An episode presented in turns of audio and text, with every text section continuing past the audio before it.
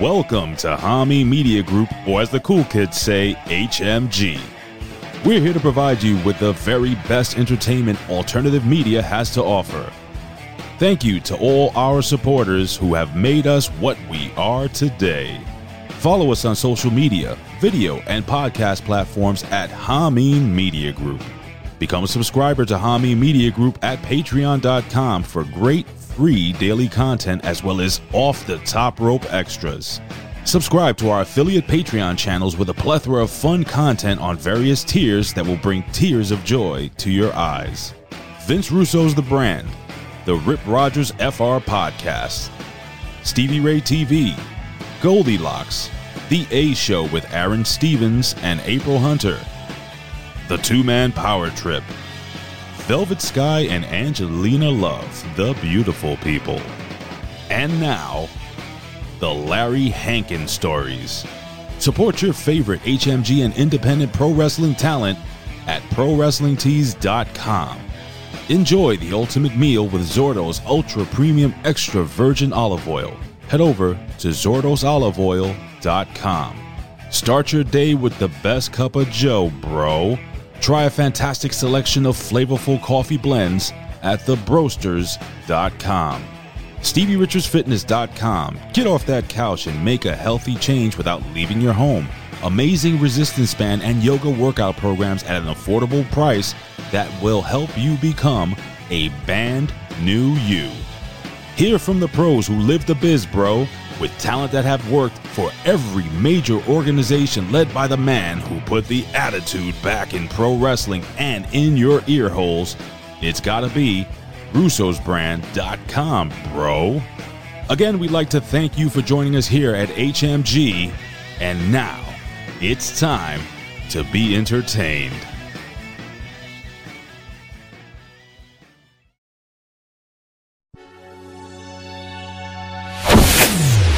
Through the years, we all remember when we first witnessed a national tragedy. We remember the good times and the bad times through either a song, a TV show, a monumental sports achievement, or even the smell of a particular food from when we were young. Welcome to the show that will take you on a journey through time to relive those iconic moments. Welcome to RTW Rewind, where old school rules. So, without any further delay, let's introduce you to the host of the show, Rad Rob Rob Francois.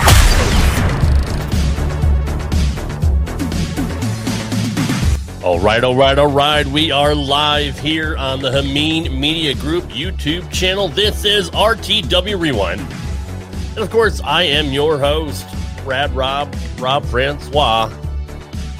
Today we're talking Top Gun. Who better to talk about this movie with than one of my good pals from the Smack Attack, from the Star Trek. God, God I always butcher the Star, Star Trek universe. The the Academy. That's close enough. uh, it's John Enright. What's up, John? Thanks for being Whoa, here, buddy. what's up, Brad Rob? It is good to be here. It's good to talk something other than Star Trek or wrestling for a little bit. Um, I guess most people don't know this, but I have a degree in radio, TV, and movie production. So uh, movies have always been a part of my life for a long time. And when I saw this movie when I was a kid, it just it stuck with me forever. When uh, they said they were going to do another uh, sequel this year, I was stoked, beyond stoked, ready for it. So uh, when you're like, "Hey, let's talk about," someone's like, "Let's talk about Top Gun." They're going to release Top Gun, and you know it was supposed to be last year, and now it was supposed to be July second this year, and now you just gave me some terrible news. Yeah, unfortunately, they uh, pushed it back due to the ongoing pandemic uh, to November nineteenth, twenty twenty one. Because uh, who does? I mean, that's such a, a great a great time to watch movies. You know, like right before Thanksgiving. It's it's usually a hotbed of activity for movies.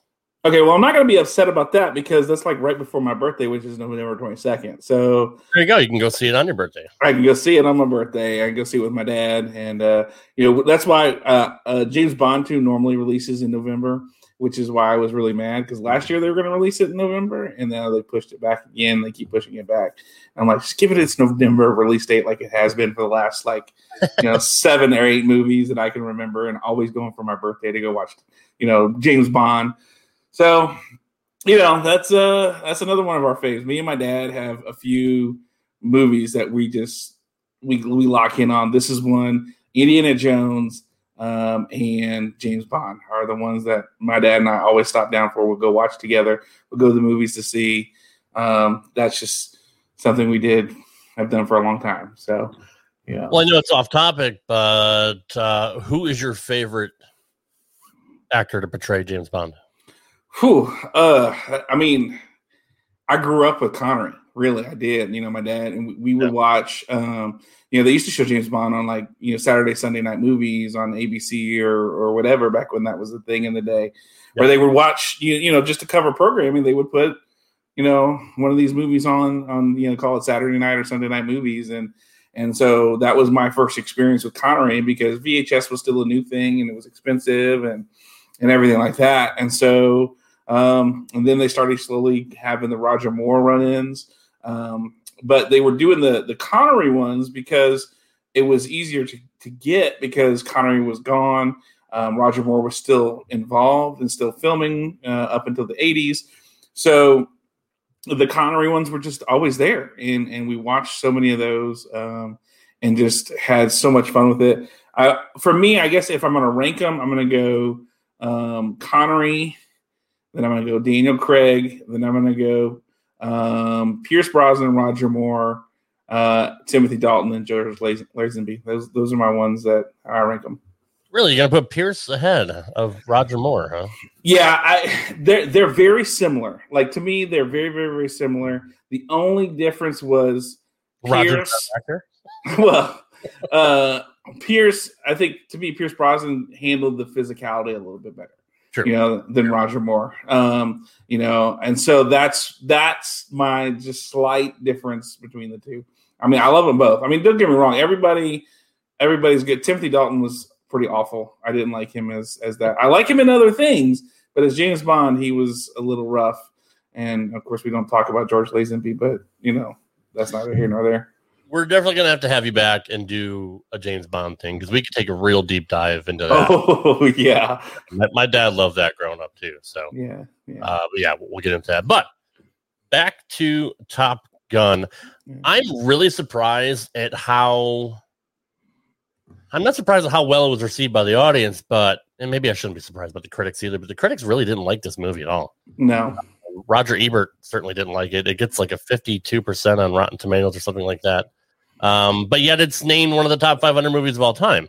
Mm-hmm. So, I mean, who's who's choosing that is what I want to know. So, we all know critics, you know, suck for the most part because I mean they're too. It's almost like watching wrestling nowadays. Like, as smart fans, you know, we're we're a little bit hyper critical about certain things, so maybe we're a little bit too hard on it.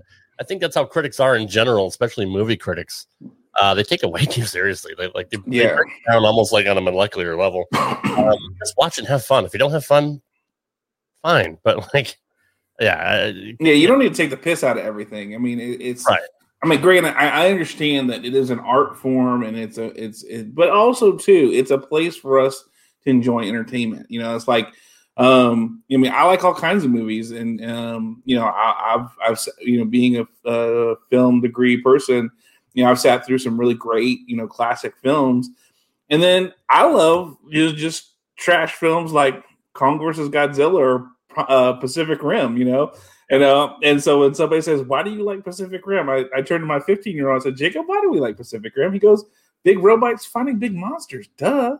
I mean, you know, I mean, I'm sometimes I'm not looking for a deep, in depth plot and story that I'm following along. If I want to, I can watch you know Lord of the Rings, or I can watch Sherlock Holmes, or or other things that I can enjoy. But if I just want to turn my brain off and have fun, man, that's where movies like Top Gun, Pacific Rim, those kind of things play in. And I think the problem is the critics want to take want their job to be seen seriously.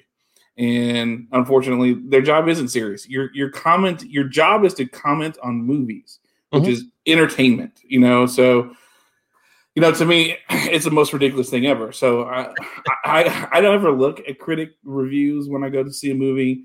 The only thing I look at every now and then is fan, you know, reviews of, you know, hey, I saw this and was good or whatever. But a lot of times I don't. I just go see a movie because it interests me. If there's something that interests me, I'll go watch it. You know, I like Tenet. I watched Tenet this year.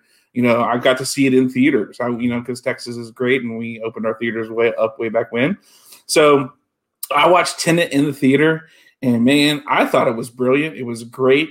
I mean, once again, Christopher Nolan film, so you got to be paying attention. You know, knowing that going in helped. You know, so a lot of people are like, "Oh, super confusing." I was like, "Well, if you go in knowing it's a Christopher Nolan film, you know you got to be paying attention."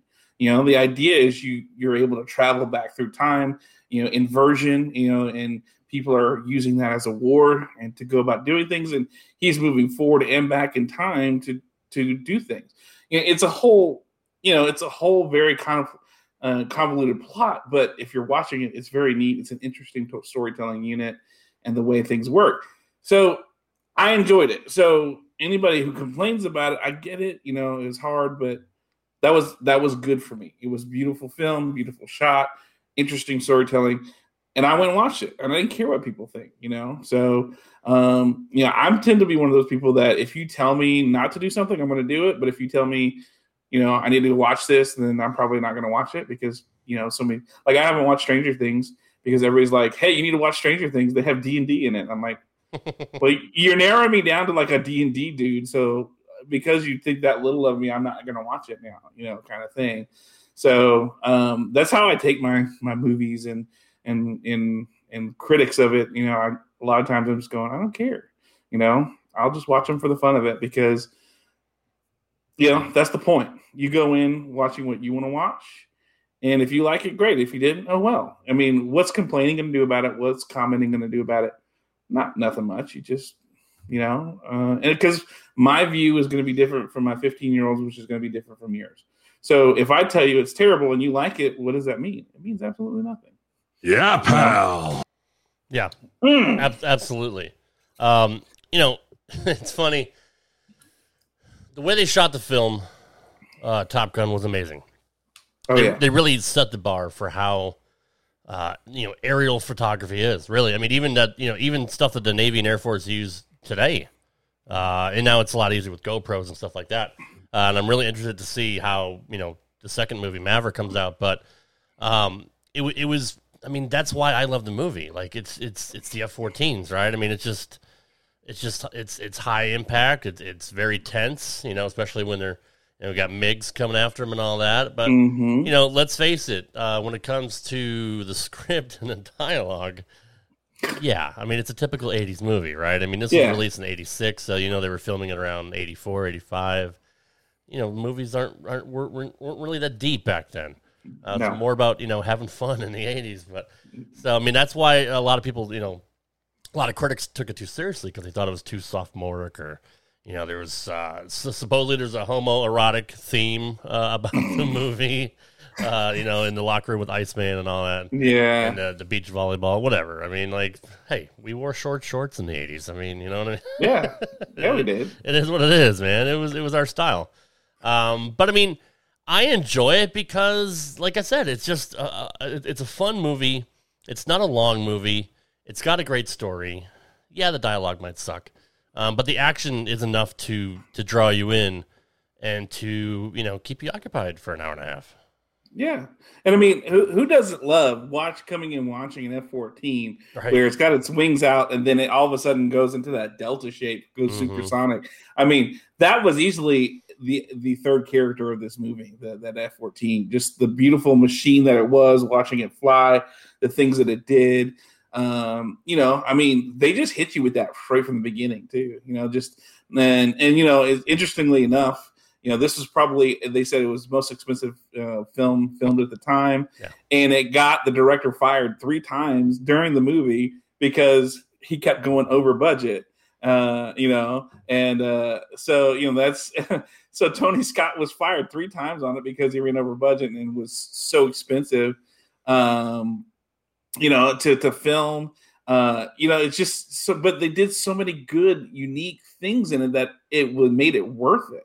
You know that y- you have, you know, and and and here's the crazy part: it's it's it's it's built, it's it's covering a real thing. Yeah. You know, there there is a Top Gun for the Naval Academy, but there's also a Top Gun for the Air Force Academy too, and for the Air Force uh, um, branches. Um, interestingly enough, I was listening to a podcast this weekend.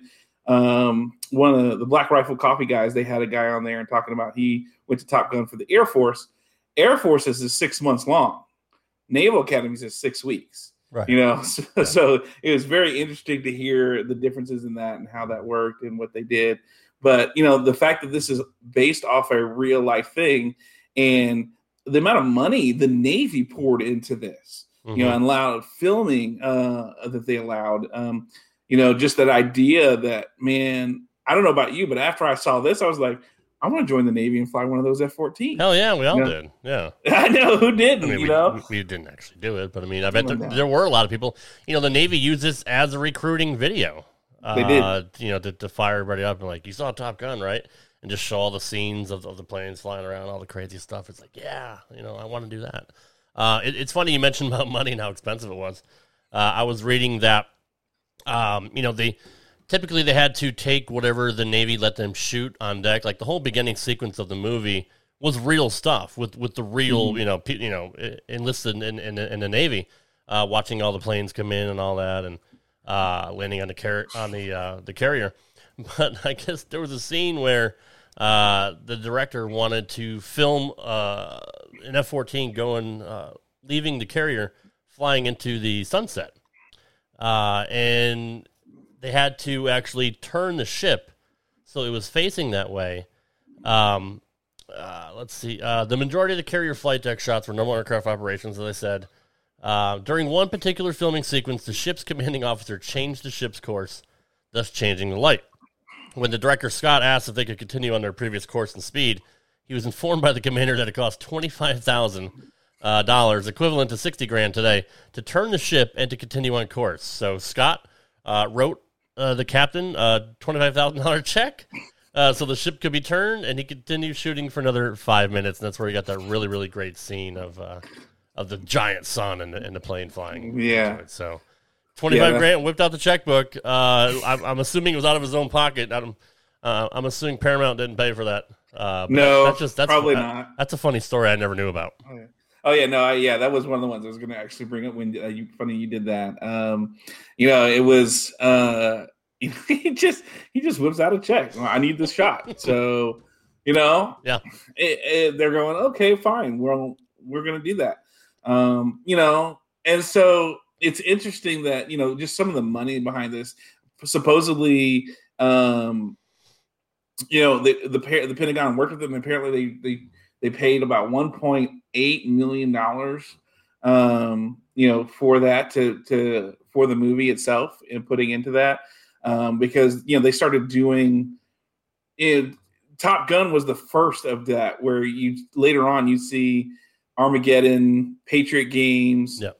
uh at, you know mars attacks and it, like all these were you know also funded by the pentagon to you know to use as recruiting tools um and so um that was that was the whole point of of part of this movie was the pentagon said hey we can use this as propaganda you know because this is you know we're we're still in the mid 80s so you know the ussr is still a thing. Yep. uh, the wall hasn't fallen yet. You know we're still in the cold war and you know just we want to promote our military power and what we can do and that's why the russians are the bad guys with these migs that are supposedly superior uh, than the f-14 and this is why we're learning dogfighting because you know dogfighting has gone down and you know now we're having to pick it back up because in vietnam we were just terrible compared to world war ii and we've lost the art of dogfighting so we're learning it again. And you know it it you you hear all that and you know at the time you're just like what? We weren't the best you know like all of a sudden you're kind of mad and you're like you're like oh my gosh i'm glad they have this school. I hope you know i hope these guys are able to do that. And you know it was just you know you walk out of this movie just feeling like you know america yeah you know kind of thing and you know surely the pentagon seeing this and recognizing it going you know this is a good idea to keep our budget pretty strong you know uh it- you have to wonder how why it took them that long to do it really to be honest with you knowing who they are. Yeah, no, absolutely right. Uh, and circling back to something that you mentioned about propaganda, uh, apparently the Chinese tried to use Top Gun as propaganda as well, uh, kind of pretty much stealing the entire story and and, and making their own. Uh, they made a couple movies that were adapted from this, but yeah, they actually took scenes of the planes flying around,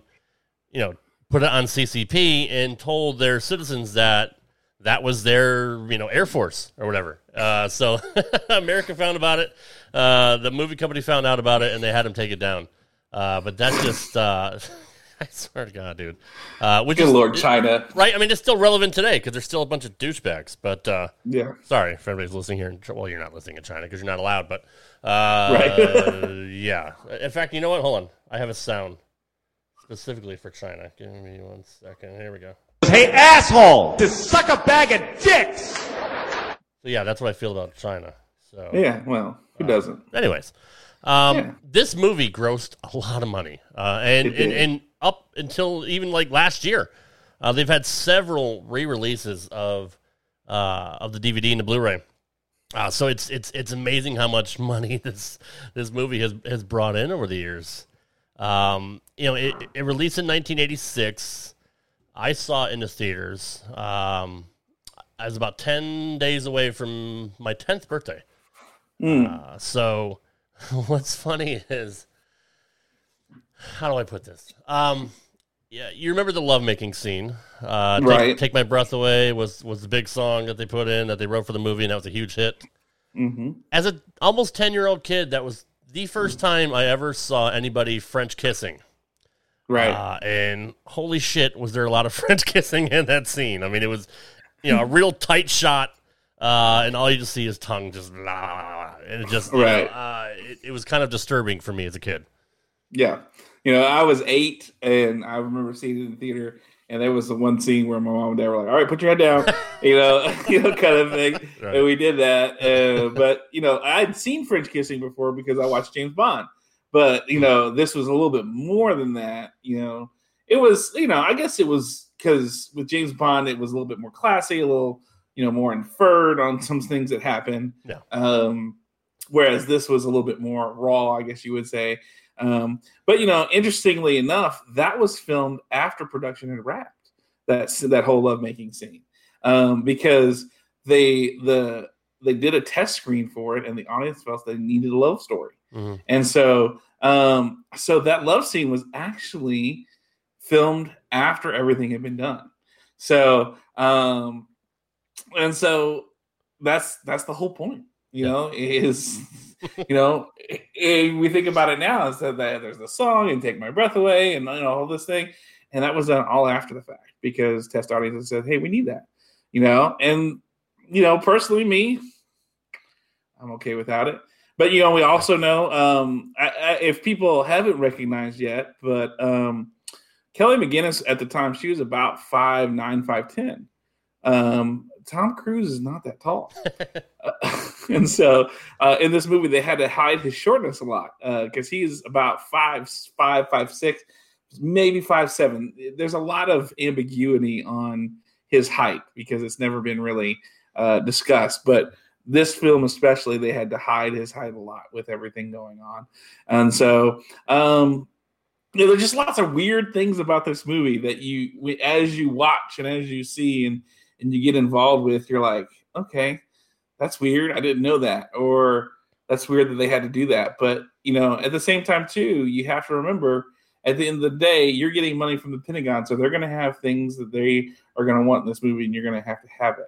And then still you have the you have the studio who has things they want in the movie to make their money for it plus the vision that tony scott has. So imagine me and tony scott as a director trying to balance what the military is going to let you do versus what the studio wants you know and to still make a movie that people to this day talk about you know i think um you know that says something for what he he produced you know we're, we're not we're I mean, here's my thing. I think this even sets the ground for things like the Fast and Furious franchise. You know, just high action, moving along with a little bit of story thrown in there, just enough to keep you interested, but not too much to oversaturate it. you know, uh, and then and and going from there. You know, this kind of really set that model for that action movie that you could bring your girlfriend to. Right. You know, because you had Kelly McGillis. She was kind of the the opposite of of Maverick, where she's the intelligence officer talking about all these things, and um, you got this wild gun and Maverick and Tom Cruise, who's you know hot shot, but he's dangerous, and you know they're they're opposite, but they're coming together, and you know this whole thing, you know. But you know, I really, I mean, I think one of the things that really captured me in this movie is in the beginning when I really just loved this movie was you know you have the whole dogfight scene, they can engage, you know the whole you know it's it's Cougar and Merlin and Maverick and Goose, and they can't engage with the Migs. The Migs are messing with them, and they're trying to you know get them away. Uh, Merlin's being just uh, I mean, sorry, Cougar's being just harassed, and so uh, Maverick and Goose see that, and they're above them, and they make their way down, and uh, they fly inverted with a Mig, and you know, and uh, Tom Maverick just flips at the bird and says, "Watch the birdie," and Goose is taking a picture with his Polaroid, you know, and the guy's looking up like, "What?" and he bugs off, you know, and so like to me, that's when I'm like okay, that's freaking cool. I love this. I'm in on this movie from this point forward. They have my attention because of that whole scene right there. Um, that was my personal favorite scene when I think of Top Gun. That's the scene I think of. Uh, watch the birdie, and he's Mavericks flipping him off. Just do it. it was it was great. I can't shoot this son of a bitch. Let's see if we can have a little fun with him.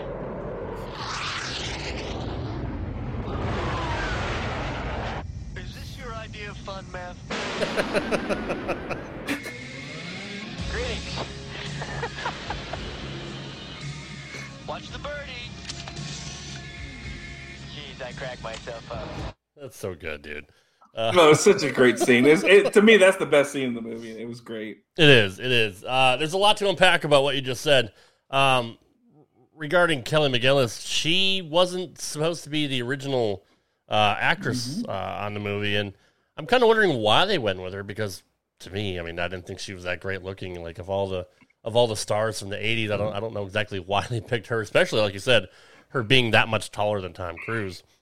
Uh, and her character was actually supposed to be uh, a naval officer, and since, like you said, the the Navy and the Pentagon were paying for it, they they put the kibosh on that. So, you know, they had to rewrite that character to be, you know, like a I don't know, she was a social worker or something like that. But uh, She was like a CIA information officer Yeah. or something along those Yeah. lines. Uh, and it's funny you mentioned like the relationship between the two. Like she was the straight laced one, uh, and Maverick was kind of the you know the, the rogue, you know the the rebel and all that. Uh, Days of Thunder also had the same type thing with with Tom Cruise being the the wild card, you know, is is the the race car driver, and then meeting um, the doctor, his future wife.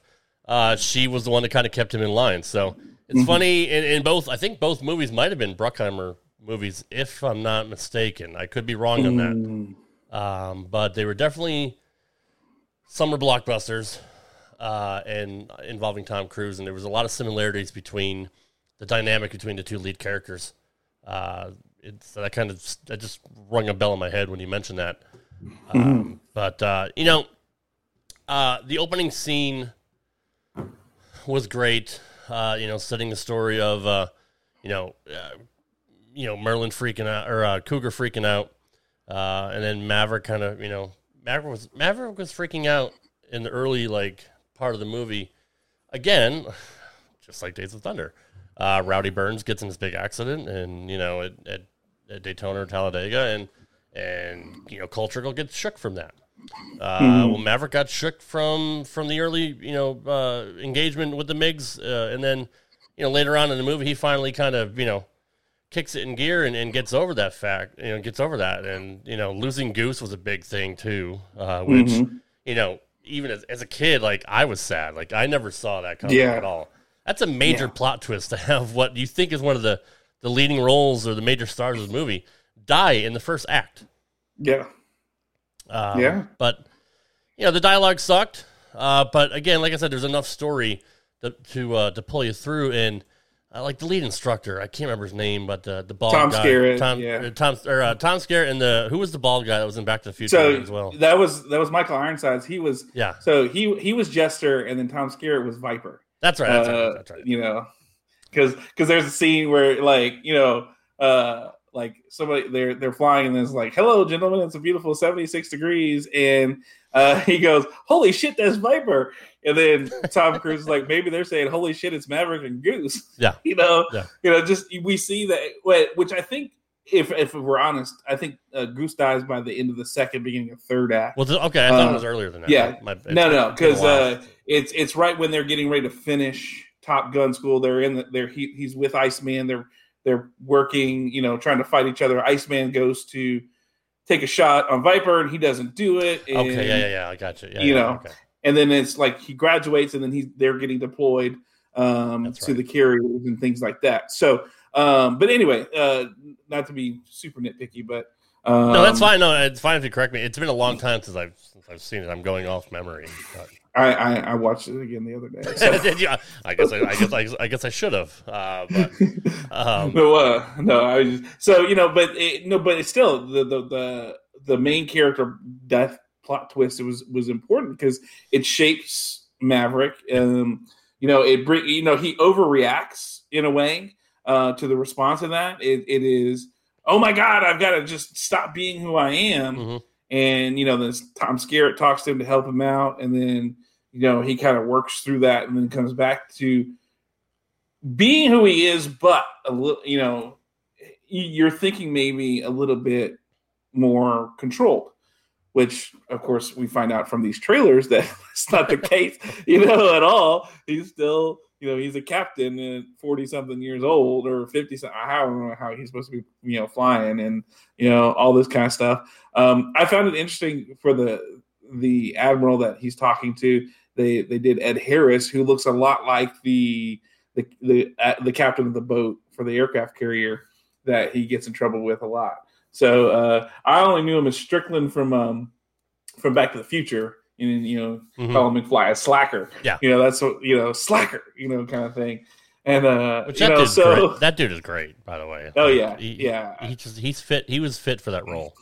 He was he was really good. You know, saying like like your your you're you know his uh, his line was he's telling Maverick your your ego is writing checks your body can't cash. You know, such a great line that he delivers uh, for that. Oh, God, that was a good line.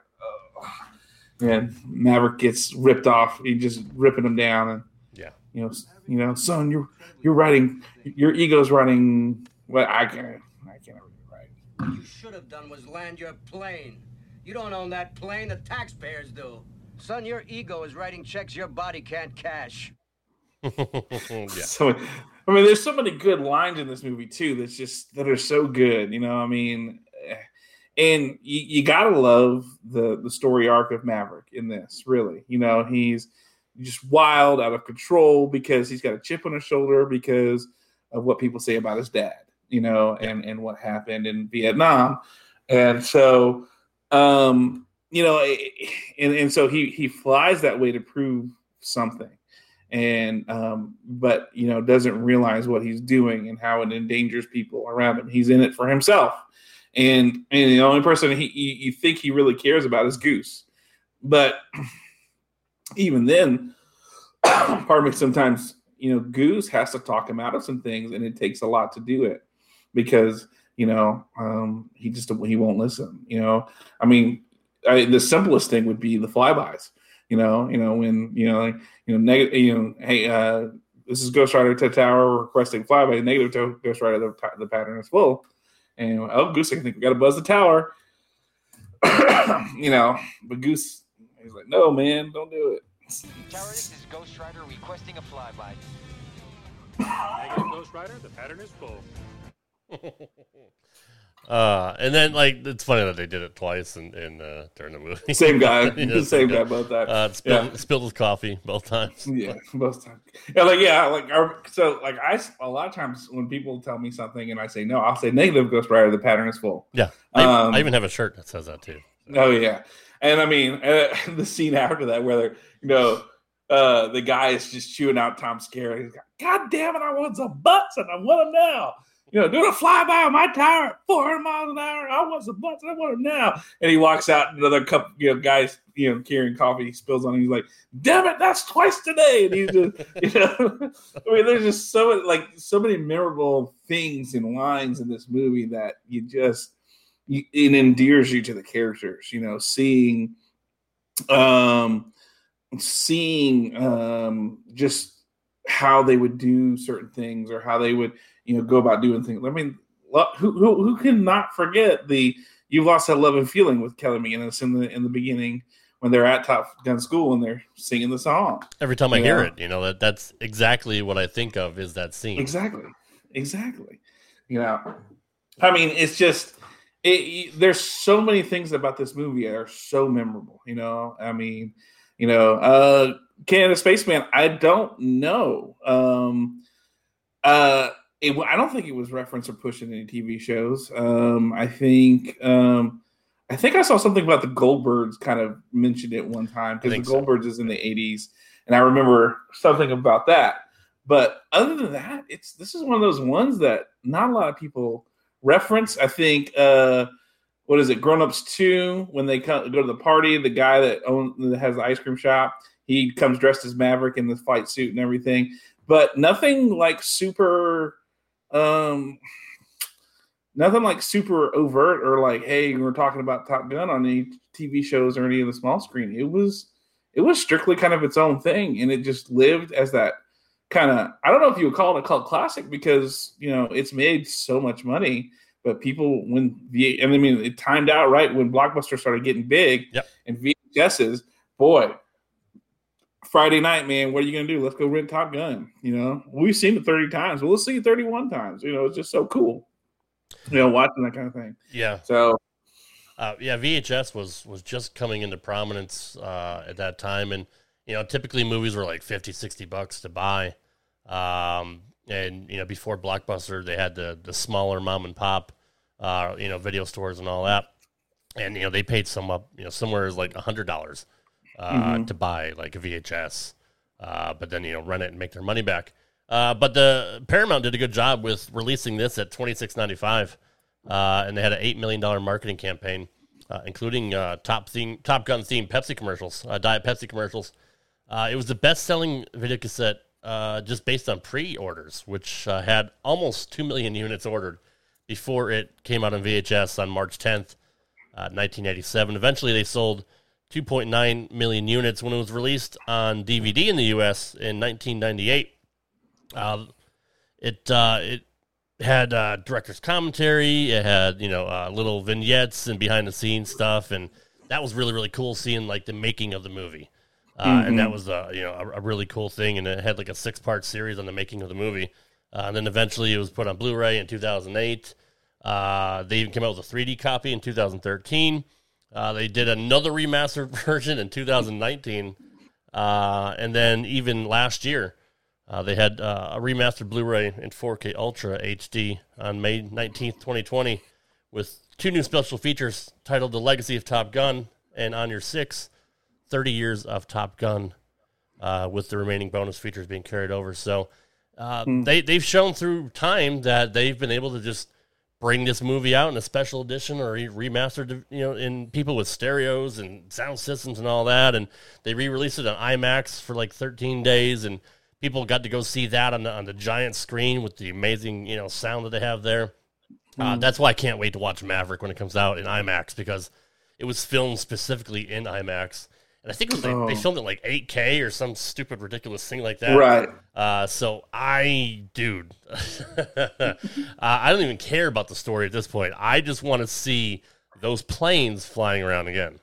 Exactly. You know, we know he gets an experimental plane of some sort. I want to see what that is, and you know, let let's let's just see what this thing is. Let's let's let's stop delaying this thing. We we're we're at the point now. We want to see. You know, um, I want to see it. You know, it, it's one of those things that just, you know, I guess because it's been over a year of anticipation. Mm-hmm. You know, at this point, I'm just I'm. It's almost to the point where I, am like, all right, I'm almost done with it to where I, I don't care anymore.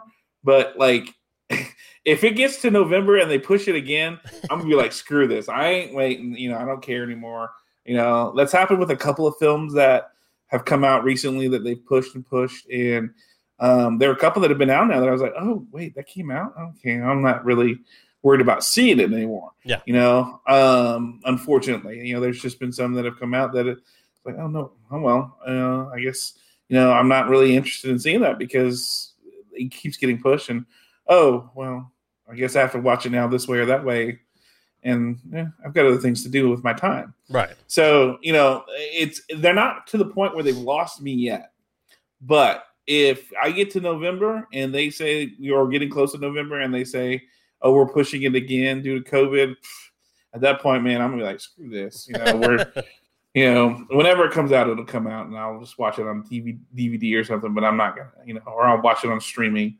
I'm not gonna sit here and deal with this trying to go to the theater. But this is this is a film you have to watch in theater. Yeah. You know, so if you get an opportunity to watch this in the theater, you've got to do it. Whether it's the new Maverick or if you had if you were fortunate enough to watch this in theaters um, back in the eighties, boy, this was this was made for theaters. You know, between that that sound, they just started doing that Lucid Lucas, you know, um, THX. TH, yeah, you know, you'd watch it at the beginning where the robot would do the moo cow thing and plug it in, you know, all that, and and you just you feel the like the planes coming over your head and coming in from the side.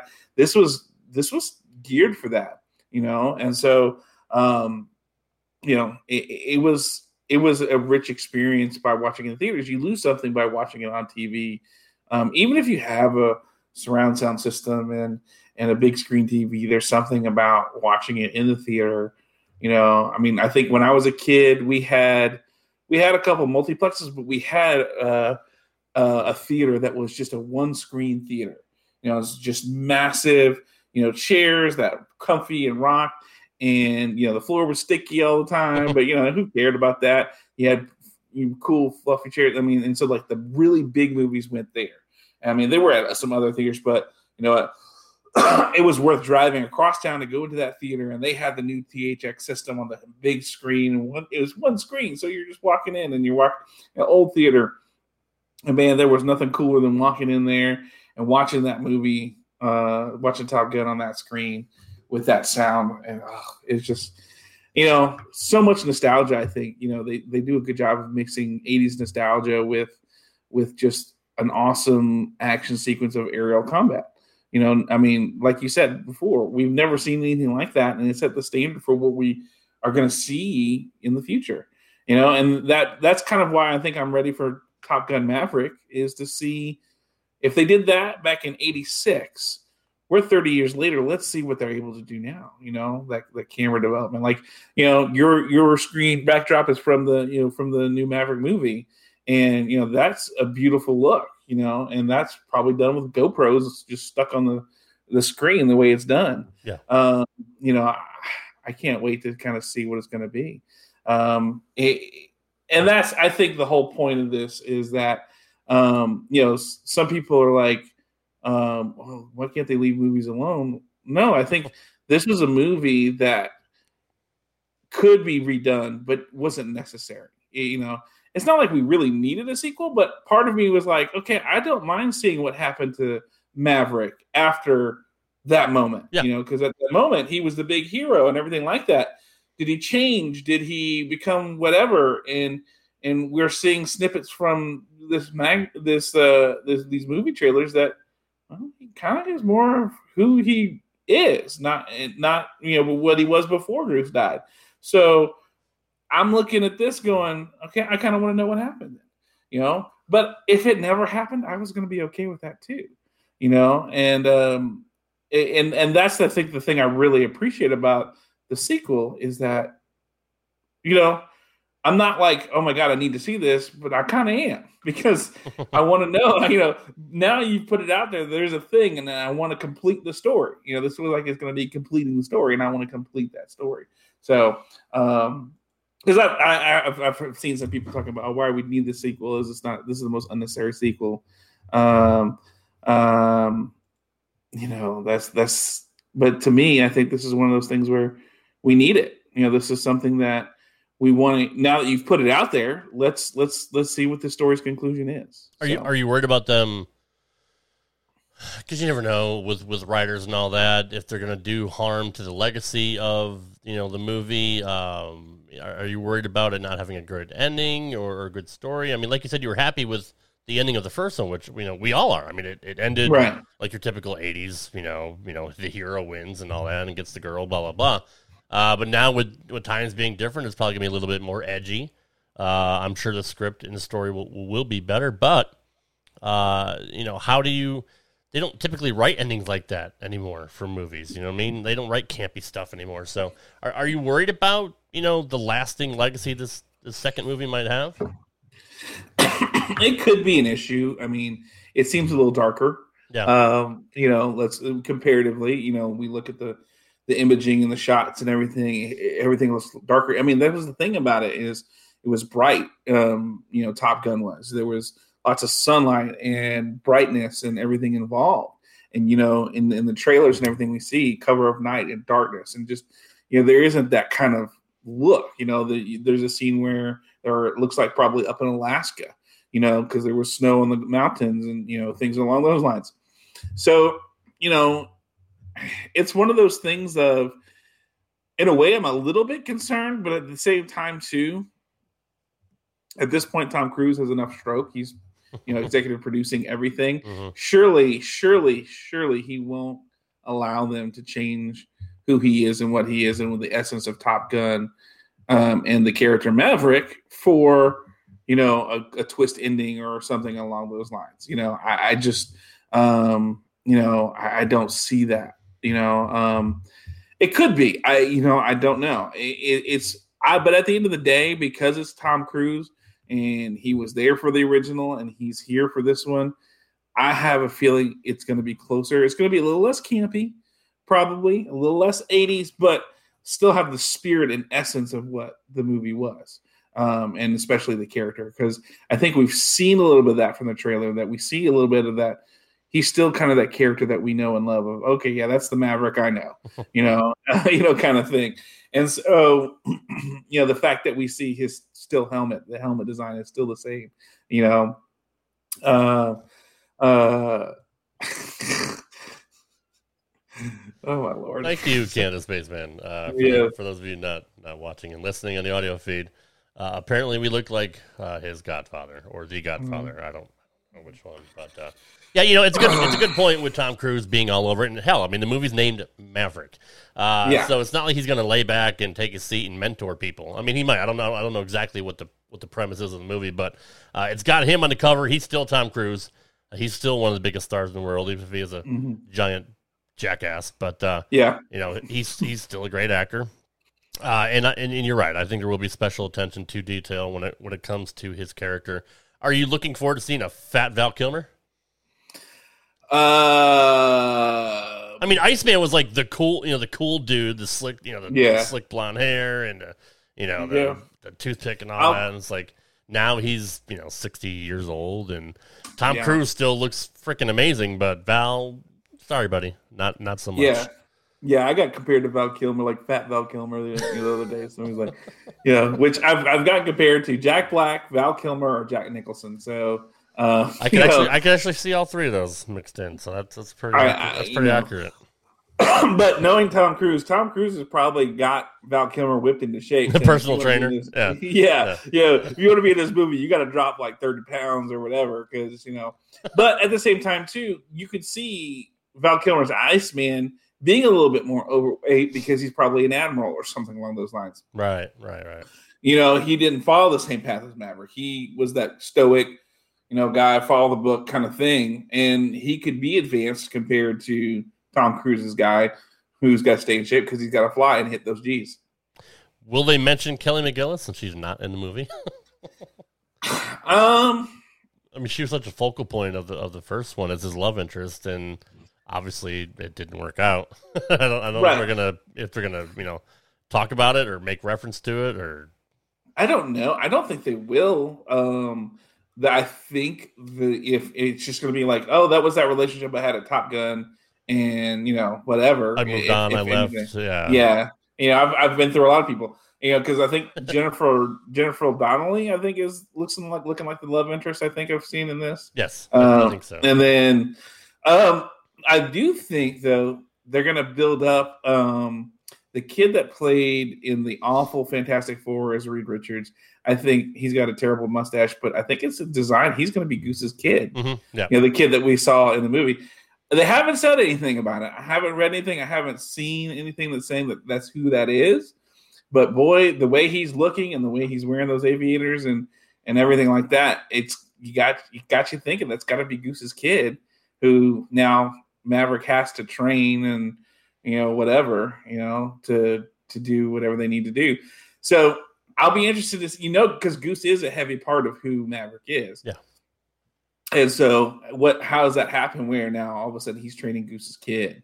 You know, um, the guy, you know, that he's responsible for killing, you know, and this kid had to grow up without a dad, you know, that was there, you know, um, how does you know, how does that all affect everything? You know, so I'm interested in see all that. It's going to be a, very interesting dynamic. Um, so, uh, so you know, that's that's that's an interesting aspect. Um, I think of the movie that I'm more looking forward to is that aspect. You know, I figured the Kelly McGillis thing is just going to be like he's a fighter pilot. He's always moving along, so he doesn't really have time for relationship. Where he does, it's one night stands or you know flings or whatever. But I'm more intrigued in if this kid's going to be Goose's kid, and now he's having to train him, and and that kid is resentful to Maverick because you know he's responsible for his dad's death. So I love that. I mean, that's that's that would be a great story to tell. yeah, uh, and it's it's you know it, it's something you'd always go to. Uh, Yeah. you know, they even go to that in wrestling too. It's it's just uh, it, it's something that hits home. Like, you know, you're this well-respected fighter pilot. You're a hero. You know, you saved our co- you know, you know thousands of or sorry, you saved tens of people on an aircraft carrier. Right? You know, who knows how many people down below? But you know, but and you're my dad's best friend. But again, it was your fault. He died, and I've Right. had I've had to live with that for the last thirty years. Uh, so Mm-hmm. yeah, that's that's that's that's a tough one. I mean, how do you yeah, how, you know how do you take that if you're Maverick?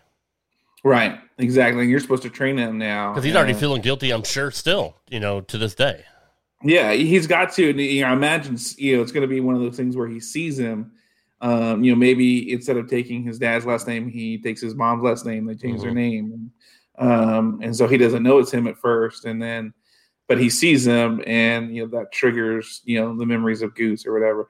Because you know, from my from what I can piece together, um, either these kids are going to Top Gun, or that Maverick is training them. You know, he's being sent to Top Gun to train them but there's also an aspect of an experimental plane and secret mission looks like because Tom Cruise is at some point in a high altitude suit, kind of like you would see on an SR seventy one or a U two. Yeah. Um, and and so there's that aspect as well. So I mean, I'm kind of interested in seeing how all this plays out because you know we see the opening scene with Ed Harris is like you could be an admiral by now, but you know you're still a captain.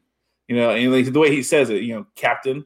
You know, Yeah. he says it in like a very disdaining way, and um, you know, so I'm interested to see how all this pieces together. If there's going to be that relationship, you know, because there's there's the potential to be a very intriguing story that'll be good to tell with all this plane and, and flying and action and things like that. So, and then I'll be interested to see who's the bad guy, you know, because you know you've got to have a bad guy.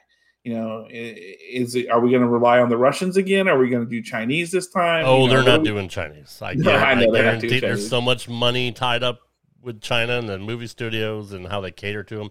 I heard that Oh, yeah. uh, the, the Taiwanese flag and there was another flag was was taken off on Maverick's bomber jacket. Like somebody actually noticed that from the trailer. Uh, that those two flags were taken off. I'm assuming at, at China's behest. Oh wow, Yeah. So that's that's ridiculous, dude. yeah. Um, Yeah, I don't know. You could go back to the Russians, but do you want to, tr- you know, do you want to walk that line because of how crazy Putin is now? And Oh, you, you don't want to fire up the Russians either. So maybe a country might not be, but maybe it's just maybe it is the internal struggle between Maverick and, and Goose's kid, and that's what we're going to rely on. But yeah, you're right. They have to be flying in the air and, and you know chasing somebody or getting chased by somebody because that's you know the big part of the movie. Like you said, the the third Right. the third character is the plane, but really, I mean, it's in my mind, it was the first. you know what I mean? Like I cared more Right. about the you know the the the dogfighting scenes I did about the story. Right. Yeah, Um, and with the they established in the beginning, beginning the big bad, which was the MiGs Yeah. and the Russians, Yeah. and you knew that was always an underlying thing throughout Right. the whole movie was that these are the bad guys, and at some point we're going to have to face them again. Um, you know, that's I think where where it is. Um, maybe can it uh, Canada Spaceman? Maybe they goes to space like Fast and Furious. Yeah. you know, one of them stole the idea from the other. So Yeah, for you sure. know, but you know, I think maybe that's the the important thing is to establish who the big bad is, so that it makes sense for why they're doing what they're doing in the movie. Because that was the whole point of Top Gun was this was a weapon, you know, special weapons school designed to teach dogfighting because you know we have this enemy that's out there that we're going to have to be doing dogfighting with, and we need to be able to engage them and be able to be superior in the air for them not just because they might have better equipment or quicker craft, but we need to learn how our plane works and maneuvers and push it so that we can keep up. And that was that underlying theme. You knew that they, they were training specifically for MiGs, you know. So I mean, that was the whole purpose. Is like, hey, we have these planes; they're not MiGs, but they're similar. They're smaller, they're faster, they're lighter. So you know, that's the whole purpose. And then we see how their training pays off, you know, at the end of the movie. So you know, I think that same formula needs to work as well. Establish who the big bad is. We get out with the skin of our teeth, and then let's go for um, let's go for building up to where we can beat them at the end. You know, which is you know,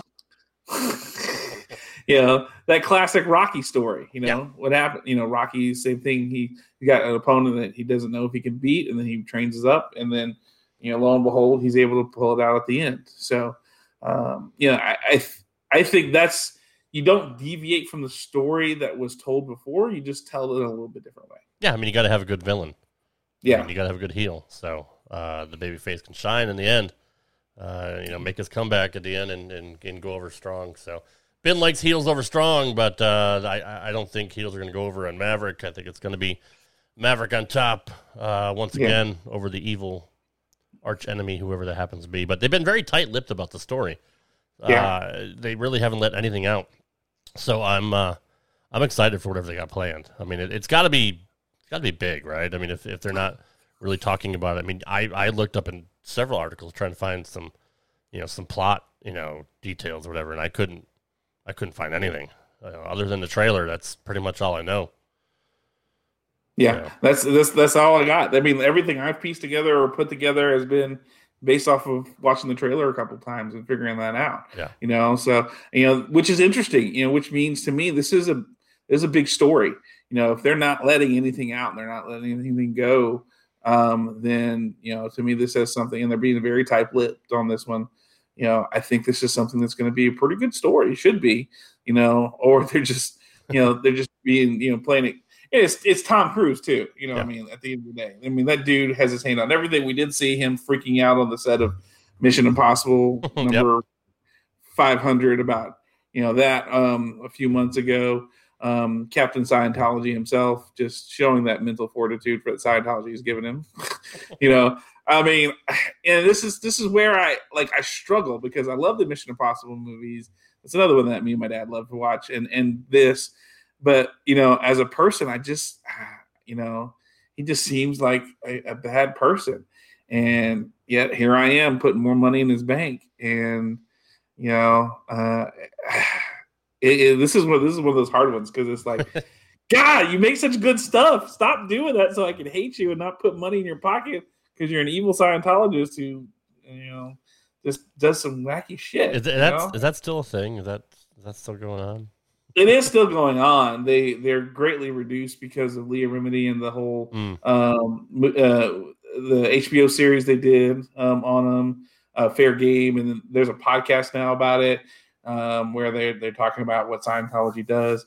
Um, you know, and uh, you know, there's talk of you know trying to get Scientology's non-exempt status revoked because technically they're not a religion. You know, they're more of a business. Yeah. I mean, the, the, I mean, like like they say on the on the uh, Fair Game podcast, what church service do you know? You go in, you have a menu of prices that you you have for services rendered. You know, oh, if you're going to pray to God today, you're gonna you got to charge five bucks or whatever. You know, but Scientology does that. You Yeah. know, They pray to You L, know- they, they just pray to L. Ron Hubbard. So yeah, you know, and anything he wrote was supposed to be the rules and you know all that kind of stuff. So Whew, I don't know. Yeah, But, we don't. know, we yeah, we don't need to go down that rabbit hole. Yeah, we do that all day. Yeah.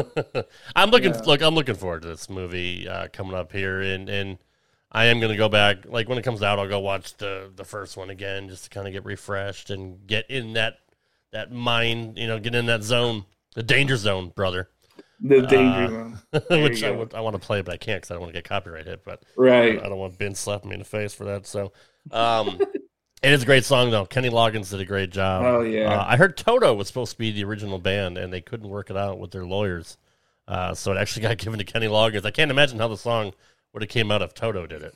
Yeah. That's weird. That's That is weird. All right. Well, let me ask you a question. What when you when you hear Top Gun, what's the scene that stands out to you, Rob? What's the one that you're like, you think Top Gun? That's the scene. I'm there. Probably the ending. You know, the, like the last act, the ending act. You Mm. know, when when they're when they're victorious. Um, just uh, just the, the setup of it, the pacing. You know, is super super intense. Uh, you got Iceman there. Um, uh, what's his name comes back to help. Uh, didn't Tom scare? uh, It's been a long time since I watched it. Didn't Tom Skerritt get in the plane and No, he said he, he offered you know Maverick because they're getting deployed. That's right, says, that's right, that's "Hey, right." He said, you're yeah, you're yeah. gonna get your the Merlin, the guy from earlier with Cougar, was Yes. now Maverick's rear, which was uh what's his name? Tim Robbins, or yeah. You know, that was that was Tim Robbins, who was you know the guy from earlier. But Tom Skerritt, as they're passing out orders, you know, where they're gonna go, Hollywood, Iceman, um and Hollywood and Iceman were were the guys that were being sent, and then um oh because it was and then it was oh uh another set of guys who were there and those were the first two stepped off and then maverick and merlin were on ready five with the thing and so merlin uh i think hollywood and voodoo or something like that they got shot down um and you know so so um iceman's by himself and so they they send off maverick on the ready five and then they're getting ready to send more planes but the, the catapult breaks, so they can't launch any more planes. And then that's when Maverick goes. He's going to be there, and then he freaks out, and then he goes, and then and then you know he reengages, and he's like, "All right, man," and, you know he says, uh, "Hollywood or Iceman, I'm reengaging. I'm uh, going supersonic. I'll be there in 60 seconds or something like that, or 30 seconds." You know, just saying that line was so cool. It's like, "I'm going supersonic. I'll be there in 30 seconds" or something like that. It was just you know so fun to hear that and yeah, I mean that's a good sequence, you know. Watch watching at the end, and then of course you have the fi- line at the end. You can be my wingman anytime. Bullshit, you can be mine. You know, Yeah, kind of thing. yeah, That exactly. Mavericks has got a swagger back. You know, that Yeah. kind of whole, you know, got a swagger back kind of thing. So that's, I mean, that's a good one. Uh, I mean, of course, I guess we have to talk about the uh, volleyball scene. You know, Do we have to? Yeah. Do we really? I mean, I mean, it, it's is is it unnecessary? Yes, it is completely and utterly unnecessary. But I think the purpose of it was to show that these guys were competing even outside of the competition they were in for Top True. Gun. true. Is is that you know that they can't they can't back down from each other. You got all this testosterone, all this alpha maleness going after each other that they're even going to go after each other when it's just you know we're at the beach playing volleyball. Um, Canada Spaceman, you can't. It's it's like the most homoerotic thing. They're all got their shirts off. They're all oiled up and baby oiled, Mhm. and they're in like short shorts. And uh, I think Tom Cruise is in jeans, but yeah, they got their hands taped up and they're playing volleyball. And it's, uh, and it's like, and then Kenny Loggins is singing something about playing with the boys or something like that. Um, yeah. I mean, it, it, yeah, it is a ridiculous scene, but the, there's a purpose behind it in the sense of they're showing that they're so competitive and they're so just you know ugh, with each other that they can't turn it off. Right. You know, even even outside of you know, sometimes you know you, you have somebody you maybe dislike or whatever. You're at work or whatever, but you turn it off when you walk outside the door because then it's like, oh, that was work. There's no big deal. You know, now we're outside, and so let's go have a beer or do whatever. Yeah. But um, you know, these guys are so amped up and so testosterone laden that they can't even do that. I mean, you know, Tom Cruise has so much testosterone, he's riding a motorcycle. You know, I mean, that was I think the first time I saw a Japanese style like Kawasaki kind of motorcycle. hmm You know, I thought, oh man, that's so cool that you can ride a motorcycle like that. You know, um, and you know running down the runway and you know and F-14 is going by and he's doing that you know kind of thing. You know, it, it was just there was so much you know there and I mean yeah I think you mentioned in the in the pre-tape that we talked about uh there's an underlying homoerotic thing going on and I think no that's just the 80s. Yeah, pretty You much. know, I mean, you know, we we, we weren't I, we it wasn't like you know there was an intention in the way we did. It's just the way we were. You know, I mean, if you look at so, are you going to say that the entire '80s run of the, in, of the NBA basketball was homoerotic because of all them short shorts? I mean, you know, that's just you know, those are all shorts. And I mean, think about gym class, you know, Yeah. boy, those were some short shorts, you know, then.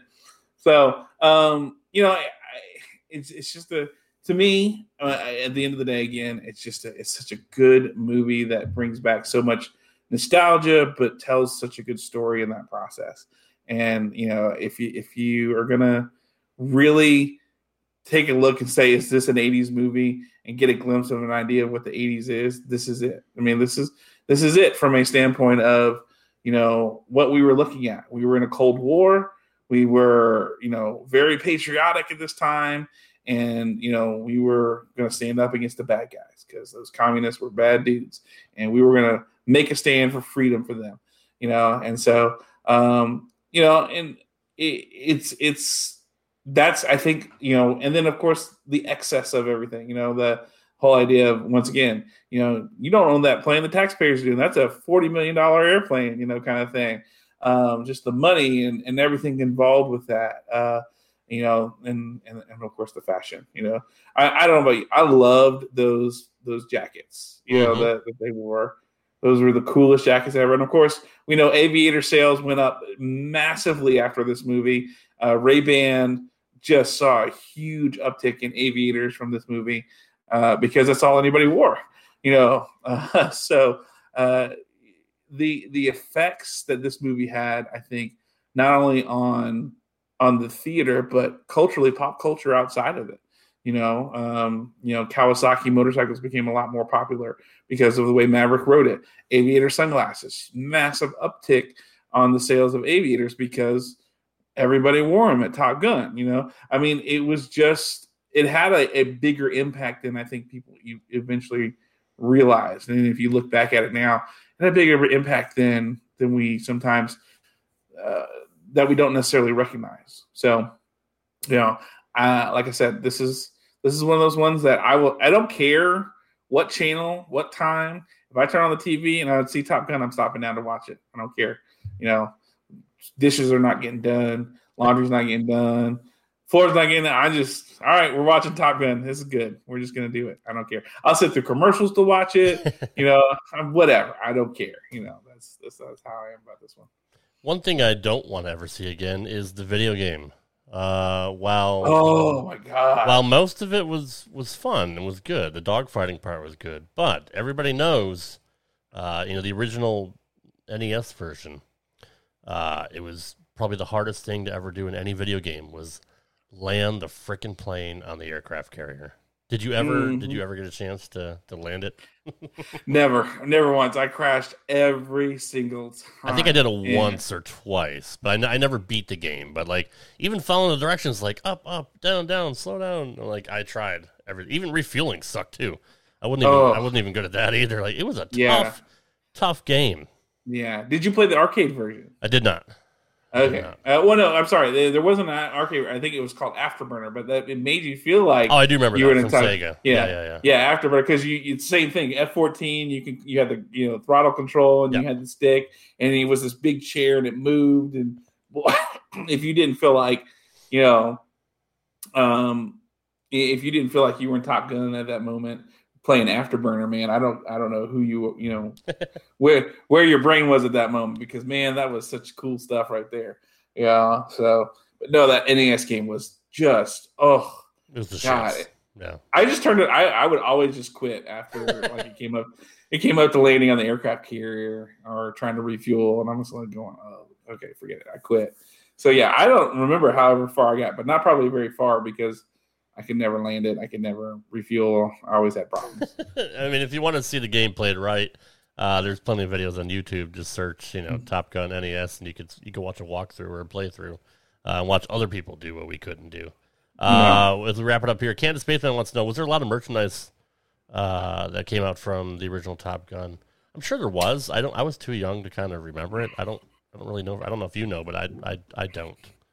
I don't think there was. I think I think it was all you know uh secondary in the sense of like aviators, you know, Mhm. Right. being you know getting the bump from that Kawasaki motorcycles, um, you know, just different things along those lines.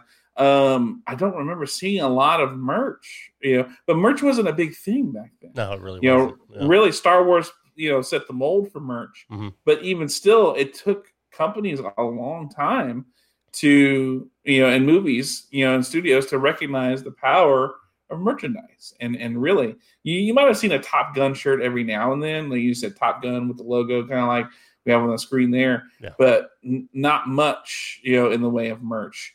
Uh, it was it was more of the other items that you would see in the store in the movie that you know became popular, especially the aviators. Those that was the you know everybody wanted to have an aviator. It'll be Maverick. So the, Right. that's that's really what it was. So So when Maverick comes out, we're definitely going to watch it, and we'll we'll come back. We'll come back for other projects before then. But I do want to come back with you and do uh, a quick review of that movie, uh, and, kind of get your thoughts on that, and we can we can chop it up and break that down. Uh, but yeah, uh, James Bond 007, definitely want to come back and do that. That'll be a really really good thing to dive into because I mean, there's a lot more history in that too.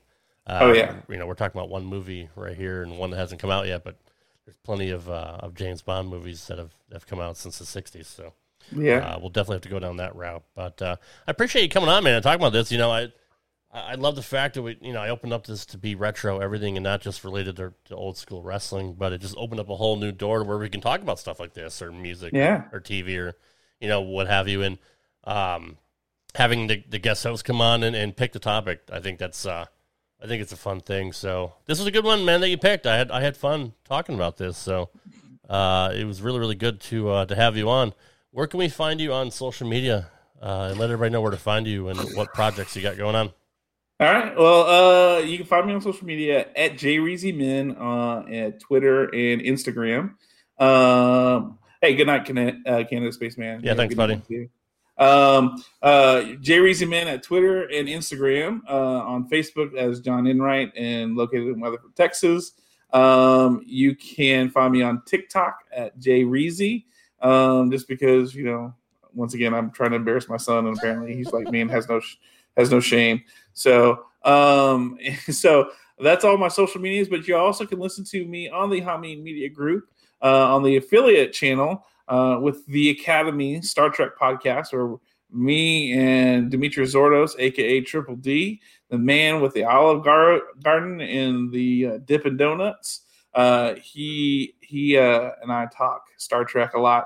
Um, we pick a topic and have some fun with it. Uh, I usually read some news stories and find one or two to get him all riled up and just break him Yeah. and let him go on a tirade of cursing and and uh, yelling, and it, just it makes me laugh every time. So uh, so there's that, and then also every every weekend on this page on the Hameen Media Group uh, YouTube page, uh, James MacGyver and I will be talking the SmackDown from the night before on Friday night. I'm not going to be able to do it this week, so James, if you're listening or watching, um, I have to tell him that because I have a wedding to perform and it's two hours away, and I that means I have to leave here by like one, so he can't, and he doesn't get off to work till noon my time, so I'm not going to be able to really give him a good good time or a review for it. So uh, I got to get with him on that. So if he's listening now, then sorry, buddy, I'm going to tell you now. Sorry, dude. But, and I don't yeah. want to. I don't want to do it again. Don't make me watch Yeah. SmackDown, please. Yeah, well, I'm always here to uh, help. you know. So three three seventy five for a wedding versus free to talk about SmackDown. I think I'm gonna take the wedding. I mean, it's it's a tough choice, dude. But I mean, yeah, I could I could see where you want the money, but Yeah, know, it- you it's know, hard. so- it's, it's, it's close. So you know that's uh that's that's everything. You can catch us catch me there on those uh, things every now and then. Once Michael Jargo gets situated, he's moved into his new place and gets situated in his new studio at his house. Uh, you can hear me every now and then on Destino, um, the New Japan uh, podcast on the Hameen Media Group as well. and then you never know where I might pop up. I do stuff like this sometimes where I'll do a run in for somebody every now and then on other podcasts. So just sometimes watch my social media and I'll tell you where I'm going to be, and we'll have lots of fun with that. So uh, that's where you can find me on everything and all the projects I've got going on right now. Um, uh, oh, uh, one more thing. For those who don't know, I also work for a, a nonprofit agency in Weatherford, Texas, helping victims of sexual assault, domestic violence, family violence, things like that. Uh, June is Pride Month.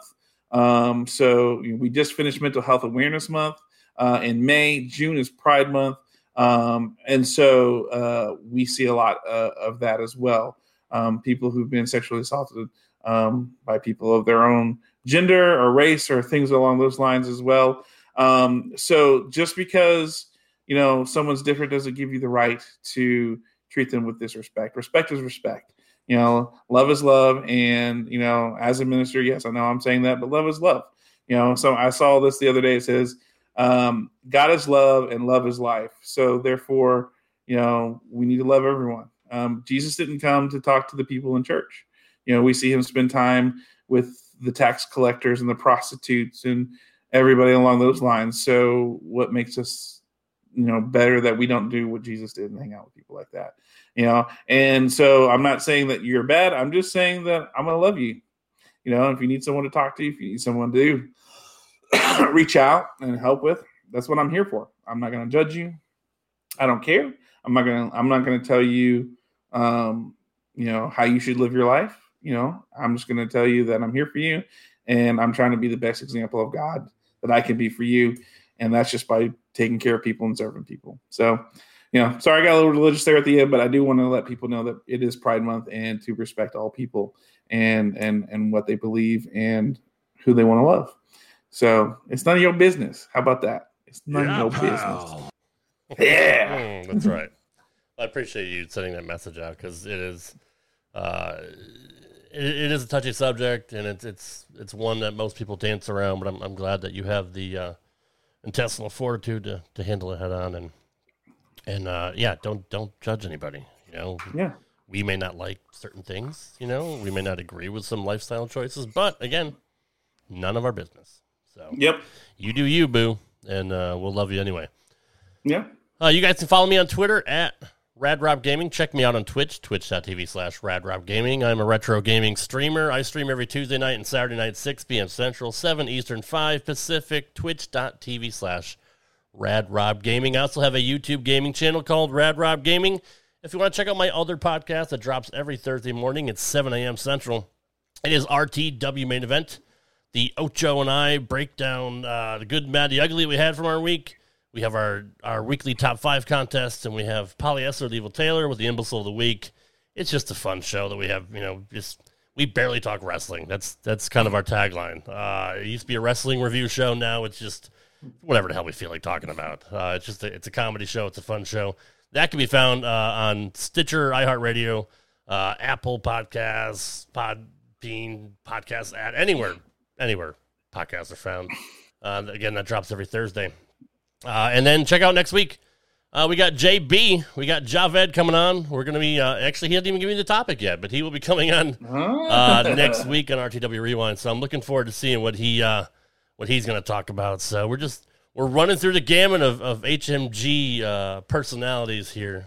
Uh, everybody wants to everybody wants to get on board because everybody loves retro stuff and old school stuff. So it's it's been fun with people hitting me up in Messenger, be like, "Yo, man, I want to talk about this," or "I want to, ha- I got to be in your show." Uh, so we um, we're just gonna keep rolling. We're gonna keep rolling on here. We appreciate everybody that listens. I uh, appreciate Canada Spaceman coming on here and, and hanging out with us tonight. Uh, it was a slow night on YouTube, but that, that doesn't matter. We're still here having fun. We're still talking to everybody. Uh, we're still doing what we love, and that is podcasting. So, Johnny, good to talk to you, buddy. I appreciate it. Uh, tell MacGyver if he really needs me, uh, just you know, he could PayPal me a hundred bucks, and you know, I'll, crap. I'll, I'll, come back on the show, and you know, I'll I'll do him a favor. So you know, uh, no, I'm always here. I'm always here to help. Uh, I think Colin wants me to come on Impact Attack as well this week. So mm. yeah, I, I, got my hands full. I'm, I'm, a star. I'm a star, brother. Everybody, everybody. You wants... are a star. We all want that rad Rob love. You got to get the rad Rob rub. Well, well, yeah. I mean that's that's for different. That's for a different thing. Um, but uh, um, yeah. So anyway, uh, John, thanks for coming on, buddy. Uh, you too, my friend. And uh, we'll uh, we'll see you guys next week for another edition of RTW Rewind. Take care, guys. Thank you for listening to this episode of RTW Rewind. For all the latest news and announcements, please follow us on Twitter at RTW Brand. You can also follow Rad Rob at Rad Rob Gaming. You've been listening to RTW Rewind exclusively here on HMG on Realm and the Rad Rob Radio Network.